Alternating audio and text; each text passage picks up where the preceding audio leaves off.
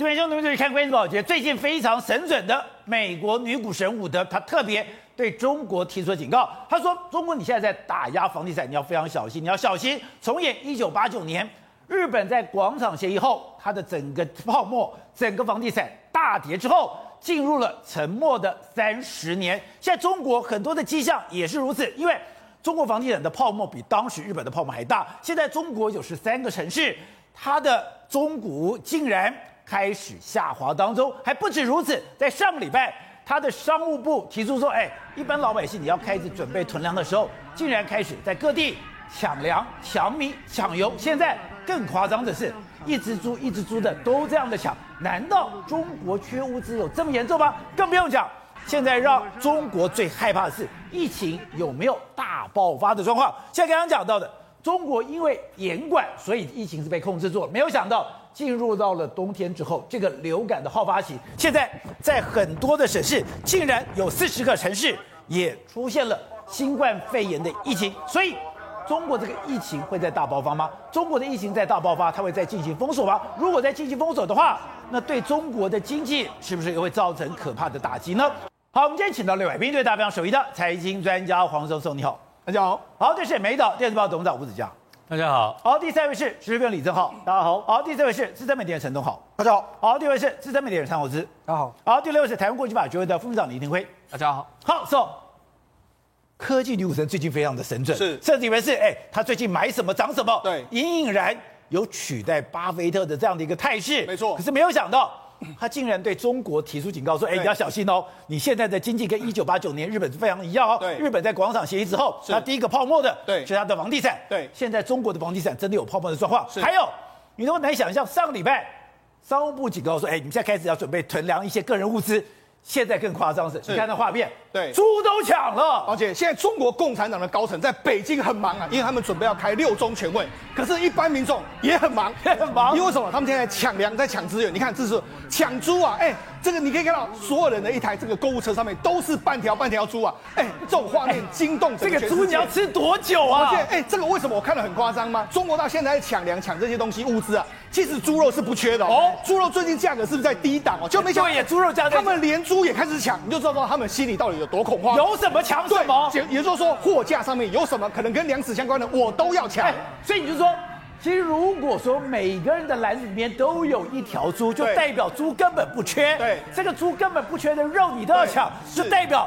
中国现在的心理，它的内部到底出了什么问题？人心相当相当的恐慌。好，除了人民很忙之外，企业也很忙啊。现在忙什么？他把这个能源啊，赶快进口啊，煤矿啊，成品油、天然气能够进的全部进。你看十月全部大增，煤炭增了这个一百趴，成品油增了四十二，成品油、天然气增了二十四趴，全部那企业能够抢的都哦，所以企业也很也很忙。好，除了人民跟企业都很忙之外，现在医院也很忙啊，现在防疫人员也很忙。你看，全部中国大陆，你看各个省市，你看蓝绿。呃，浅色的是比较严重的，红色的你看，所有爆发疫情的相当相当多，他们坚决清零之后，现在所有防疫人员忙得要命啊！哎，这中国不是都打疫苗了吗？不都打科兴，不都打国药了吗？怎么打打打？还爆发了，而且他们都打了八十趴，照样还是出现这样的状况。所以我想，中国大陆全部都很忙之后，现在女武德跟你说，你们可能会瞎忙一场。为什么？因为现在中国的经济跟一九八九年这个日本泡沫经济是非常非常类似的，所以他警告说，中国经济会面临一个非常空前绝后的灾难局面可能会发生。而且是哦，我们上个礼拜就提到，中国商务部特别发了一个公文，这个公文就提醒大家说，哎，如果你有需要的话，在家里面准备了一些个人的物资。对，没有想到这个讯息被认为说。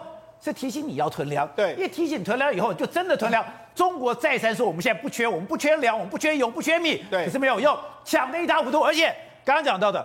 现在各个地方越抢越严重了，而且这个中央一个公一个命令下来之后，没想到泄露出来之后，大家抢着一头。你看中央还一直说不要抢，不要抢，甚至之前不是有传言说可能要打台湾，他没有，我们没有要攻击的任何。真的假的？他们说没有，打台湾都不敢讲了。没有这样，我们没有要军事行动，这样讲好讲了之后，所以他们很好笑，是他们故意在影片上释放一些什么卡车、军车、什么坦克的东西，然后讲哎，好像要对台湾摸一个，结果台湾没有被吓到。中国人被吓到了，当天中国股价还出现重挫局面，就这样，人民就开始去抢粮。你看，所有地方现在都疯狂在抢粮，甚至大打出手的一个局面，到处都是啊！哦，每一个人的这个购物车上面全部都是满满。你看，就在这个购物前台前面，为了要抢东西，抢一一袋米，两个人就这样打起来了。双方谁也不让谁。哎，你看那个站板上是只剩下最后一袋米，是两个人抢成这样。你看外面也是一样，大家完全都抢成一通的这个局面。好，那除了这个之外，你看很多这个很多超市里面的几乎所有东西能够抢，你看菜怎么能够抢的都被抢了一通。哎，所有的菜，哎。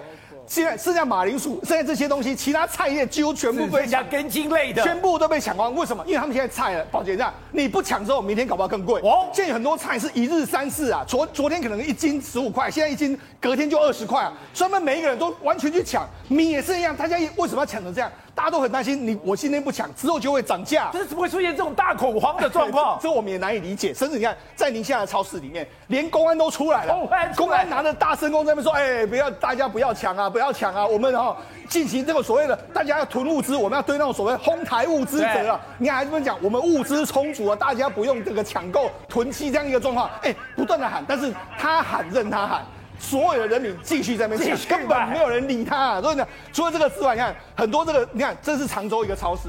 他说：“哎，现在大家都是用一袋一袋买，以前大家都用一袋一袋买，就是袋提着袋子，现在大家都是用一车一车了。”他就说：“哎，这个地方很像是战场，大家们抢来抢去的时候。”好像你看，全部都被抢光。大家想说有这么夸张吗？大家到底是好像在上战场一样一模的局面。甚至保全让最近几天的时候呢，很多那个菜农他们很担心。菜农，因为什么？因为菜农，哎，他们菜现在很值钱啦。就没想到在秦皇岛一个地方的这个菜菜农。每天都有人来这边给他组团，那边给他抢，他就觉得很奇怪，偷把他的这个粮食。你说我去超市买菜不够，对，干脆直接去菜园拔菜，拔了拔了什么？白菜啦、香菜、萝卜、生姜、大葱，全部。哎，大家全部去那边捡啊，有人去捡，有人就去去拔。你看整个菜谱，哎，这个老农就觉得很伤心，哎，我的菜，我的农田居然被弄成这个样子，就拔一个洞，对啊，就被完全被挖光光，你就知道说，哎，中国大陆的民众现在在抢粮、抢抢米、抢稻、抢这个所谓菜的时候，状况非常非常压力非常之巨。好，那之前就讲了，中国现在我在缺煤，我现在缺天然气，这已经不是随便讲讲的，因为我们看到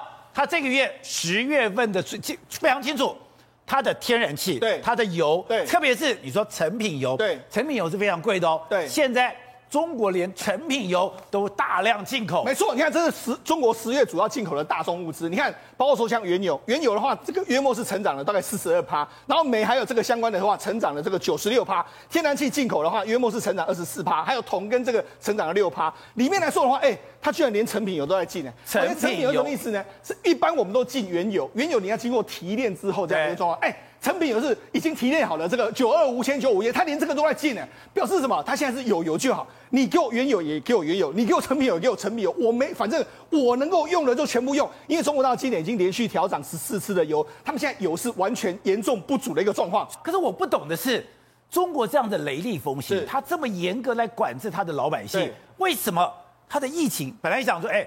只是什么北京少出现了，从哪里出现了，都是小规模。对，可是突然在这个礼拜，对，有那种大爆发的感觉。是，现在将近有四十个省市都有了。没错，这样我们也不能理解，因为中国大陆已经号称说他们很多地方疫苗都打了非常多，可是为什么还是出现这种疫情持续的在成长？这是上海，上海就说，哎，我们现在很多小区啊，他都完全都说没有公布，因为他们都完全封锁这个疫情，但突然之间就有人来把那封锁。封锁之后，然后就开始要做所谓核酸的这个检测。然后另外一方面，你去问他说啊，没没没，我们只是在防控的这个演习的这个需要，还不敢讲，不敢讲。那你看很多地方都是出现这样，很多很多哎，很现在中国大陆民众最担心是这样，突然之间就有救护车来，然后下了一大堆人员之后，哎，他们就知道惨了，我们可能要被封城，然后我家就被关了。对，所以为什么很多人要去囤粮？我觉得很多很大一部分就是这样，他们可能很担心说，哎，万一什么时候爆发，我们就被关起来，关起来之后那没办法出去，我们又只好先囤粮。真的这样，这个医这个这个医院也是一样，医院可能。疑似有人出现这个这个确诊的这个状况之后，完全就开始停止停止相关的服务，完全说，哎，我们门诊再也不开了。甚至很多商家呢，完全都被这样贴白封条、贴封条、贴封条。为什么贴封条？就是说，哎。你们违反所谓的防疫条例，那可能里面有一些人可能有确诊的这个状况，于是就把它关掉。哎，这个在北京昌平这个地方已经有大概两千七百一十九家要求整改，然后有八百六十八家被公告，三百一一十六家被关停。也就是说，你可能不符合防疫规定，我全部都给你关起来。而且它很可怕的是，他说该场所防疫落后，没落后于存在严重问题。对，他说我哎，我帮你断水断电。对，所以你就知道现在整个局面是相当相当严重的这个状况。好，那除了这个状况之外，因为我们讲瑞丽是最惨的。那瑞丽其实在这个我们讲云南的这个周边城市的瑞丽，宝杰知道他们知道。过去一年被封了四次，然后有一次二十六天，然后为了要建所谓的防疫的缓冲区呢，他们还要把这个学我家庭给你撤离哦，就我们这个是缓缓冲区，不能够有人这个地方，那甚至啊学校被关门。那好，如果你学校真的要开，OK，你学校学生跟老师都要待在学校里面，哎，待在学校里面，甚至你看。瑞丽还变成怎样？因为很多人就逃离瑞丽啊，所以原本瑞丽有五十万人哦，现在已经降到二十万人了。三十万跑，三十万跑掉，跑掉，因为他们实在受不了。他们说也被封到怎样？他说已经有人说我一年已经没有收入了，甚至很多人就他们开开公司，原本开了这个投资三百万美金，就没想到到目前为止，去去年到现在为止投了一整年，到目前都还没开业。所以现在很多人是要逃离瑞丽。好，那除了这个对这个疫情啊，或者说整个经济状况不好之外，现在哎偏偏又来到一个霸王级的寒流。我们这几天的时候。哎，北京现在不是在召开六中全会嘛？但是在外面的时候，哇，完全的这个风雨大雪非常多。也就这个大雪来了之后，从这个原本的这个温度下降约莫是十几度，有的下降快二十度。整个你看北京的这个地方，连辽宁这个地方，你看很多人出去的时候，狗都开始已经快要埋在雪里面了。甚至是加油站，加油站因为雪太大之后，整个加油站就倒塌了。所以呢，因而且而且那现在整个这个社区最惨的是这样。陕西有个社区现在已经零下了，就没想到因为缺煤缺电，没有办法供供暖了，没办法供暖。现在整个中国大陆来说，真的是处在一个什么东西、什么状况都处在一个不对的这个情形啊。好，董事长，中国现在在开六中全会，这是一个非常重要的权力过渡，但它外面问题这么多，我不能理解是大家都知道，你提醒老百姓说要囤粮，老百姓一定会恐慌，这种蠢事怎么会犯呢？第一个，这是商务部的公文。中国商务部的公文没有经过电视宣布，没有经过电台，没有经过报纸，怎么会让老百姓知道的啊？怎么会传出来的？你要了解啊、哦！你说这个公文没有经过电视，没有经过媒体，结果全中国都知道了。对，怎么会有这种事情发生？现在我就问第一个问题：好，这个公文发的时机点是不是非常巧妙？六中全会前。还有另外一个更糟糕的那个气氛，社会气氛，社会气氛想干什么？你知道吗？打台湾，他绝不想打台湾，他每天每天在网上烧火。真的，因为我们最近有很多台湾很多，我们蔡英文总统有很多动作，美国很多动作，一大堆日本他的军车都上街了，所以他们的内部的气氛，现在全部大陆气氛啊、哦。是要打台湾的，是假的，要战争要来临了。那小粉红兴奋的不得了，你知道吧？原来以为说，那你要打仗，对不对？那要干什么？战备，对，全国战备，这个正常嘛。全国战备，你知道，国家自己要战备好，准备我要出征，对不对？结果他一个文下来的时候，变成火上加油，大家开始以为真的要打仗了。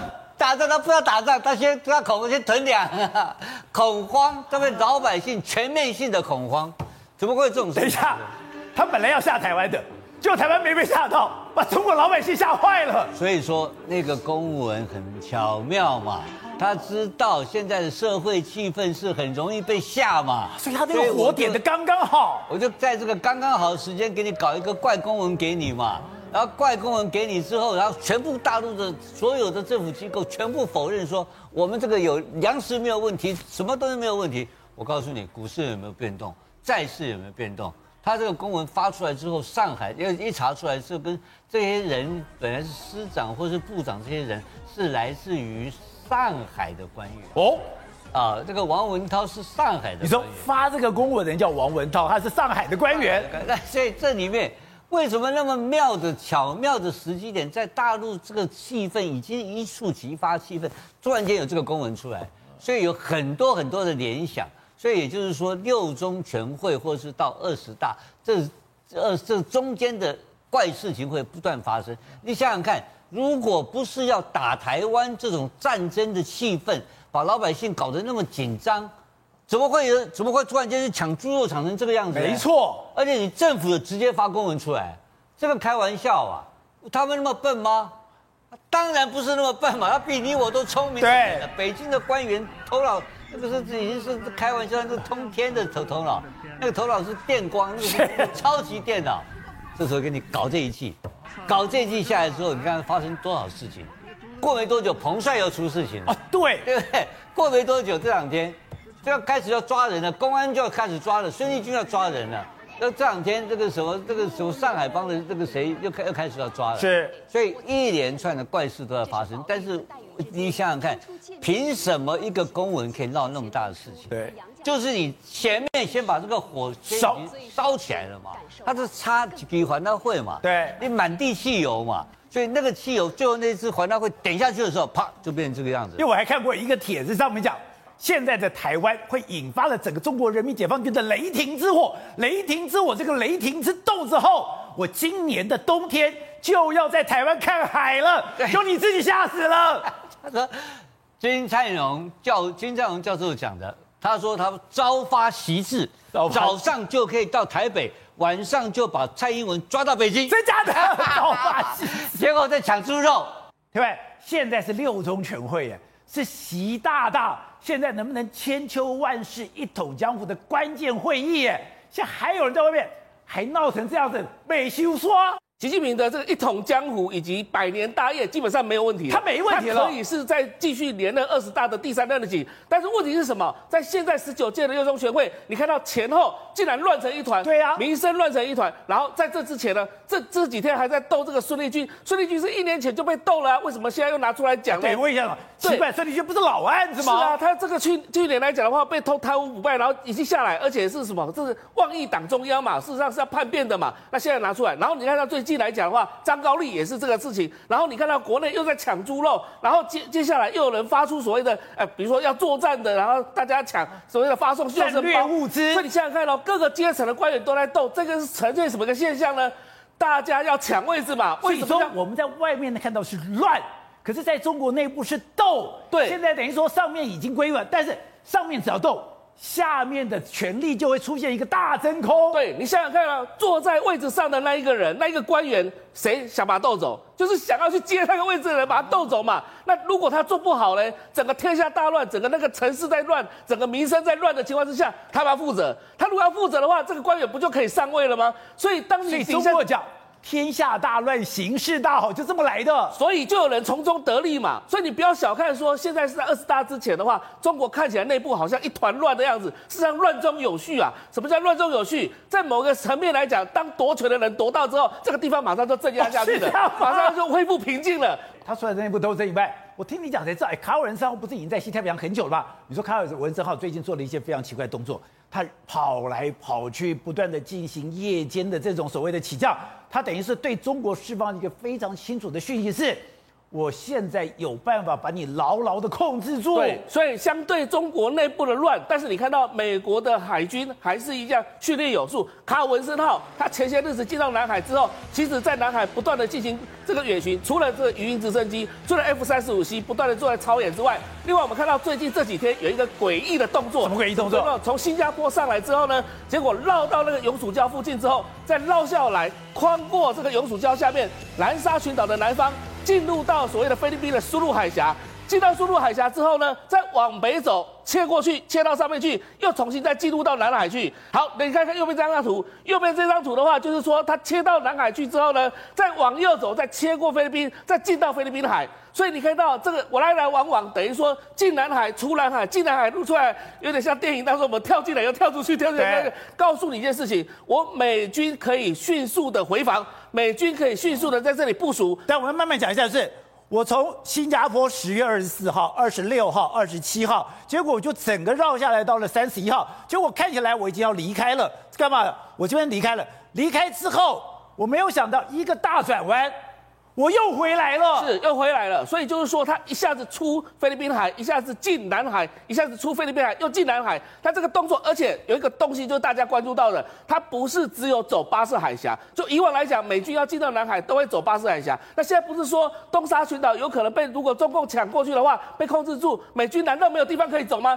不好意思，美军还有很多地方可以走，包含苏禄海峡这个海域可以走，包含上面那几个。两三个这个巴达曼的这个相关的海峡，就是我可以走这边，我也可以走下面。对，所以他告诉你一件事情，说我要运作自如，我军事布防非常的顺利，我随时随地都可以进入到南海这个地方来，就警告你中国说，你不要以为说你想夺了东沙之后，封闭了巴士海峡，不让我过去，我整个菲律宾的海峡全部都是我可以通行的海峡。那对中国来讲的话，他从来没有演练过穿过菲律宾到菲律到这个所谓的西太平洋去过，所以这就是中国的弱点，因为它只能被锁死在南海这个地方。但对美军来讲的话，两边它可以来去自如，它随时可以应用，而且不同的所谓的不管卡尔斯号，它未来。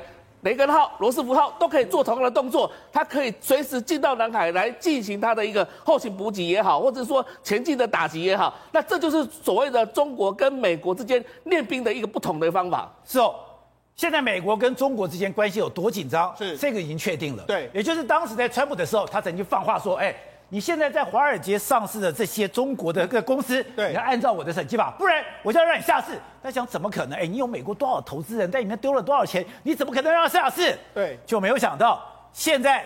已经进到倒数阶段了。没错，事实上这是《华尔街日报》的报道。他说什么？美国的这个证交会 SEC，他目前呢准备已经批准一个架构。这个架构就是说，因为我们知道美国要求说，你任何在中国上，呃，任何在美国上市的中国公司，你要符合美国的审计法。对，这是你要让美国人能够去你那边审计。中国大陆当然不可能同意嘛。所以现在呢，已经面临到，因为一旦这个规则出炉之后呢，所有人目前有两百七十家这个公司呢，可能未来都会面临到下市的局面。两百七十家。对，也就是说，几乎在几乎每一家公司呢，在中在这个美国上市的，可能都完全要退市。所以他才说，中美审计僵局难以化解，在美国企业面临到退市已经倒数的时间开始展开。所以习近平不参加整个气候变迁会议，对，完全不给拜登面子。对，拜登现在对习近平已经没有任何指望，对，翻脸了，破罐破摔。哎，这个倒霉到谁？倒霉到华尔街啊！所以没办法。那这事实上，那在审计的各个过程里面来说，大家都知道说中中概股可能退场就是一个固定的这个状况。结果没想到，《金融时报》报道一个很有意思的哦，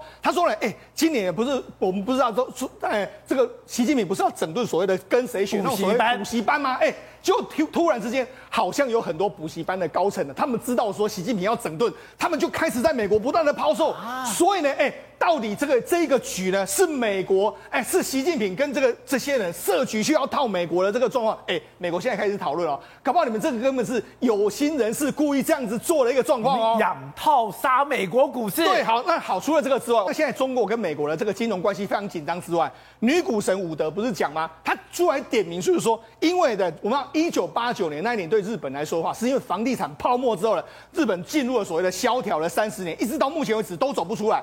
是，他就警告说，现在的美这个中国呢，跟当时的日本非常非常类似，而且他的房地产真的有点问题了。他说，中国打压房地产的做法好像是在玩火，为什么？好像为什么是这样子？宝杰，那最近一段时间呢？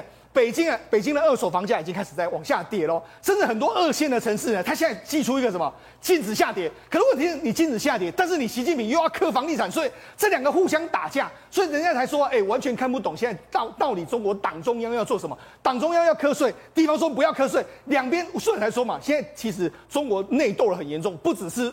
高层在内斗哦，很多地方他对中央的政策他是不买单的哦。中央地方也斗，从最近一段时间，包括说油电双涨的问题，甚至现在房地产税的问题。哎，你房地产税，习近平说我就是要让房地产往下跌，就东地方说不准跌，所以他其实中国的问题真的真的非常多。但是一旦你一旦伍德的事情就是说中国房地产出问题的时候，中国经济真的很有可能会出现类似日本这样一个局面。董事长，刚刚讲的是。中国现在疫情隐隐然有大爆发，可是我不懂哎，你管制成这样子，疫苗打成这样子，怎么可能还有大爆发？难道你的疫苗没用吗？难道你没有第三期，真的就不保障了吗？还有就是刚刚讲台湾，哎，台湾现在也一样，我们现在买疫苗，买 AZ 的疫苗，最近来了以后，什么不到二十四天，也太夸张了吧？我跟他讲这个事情，中国现在所公布出来的疫情呢、啊？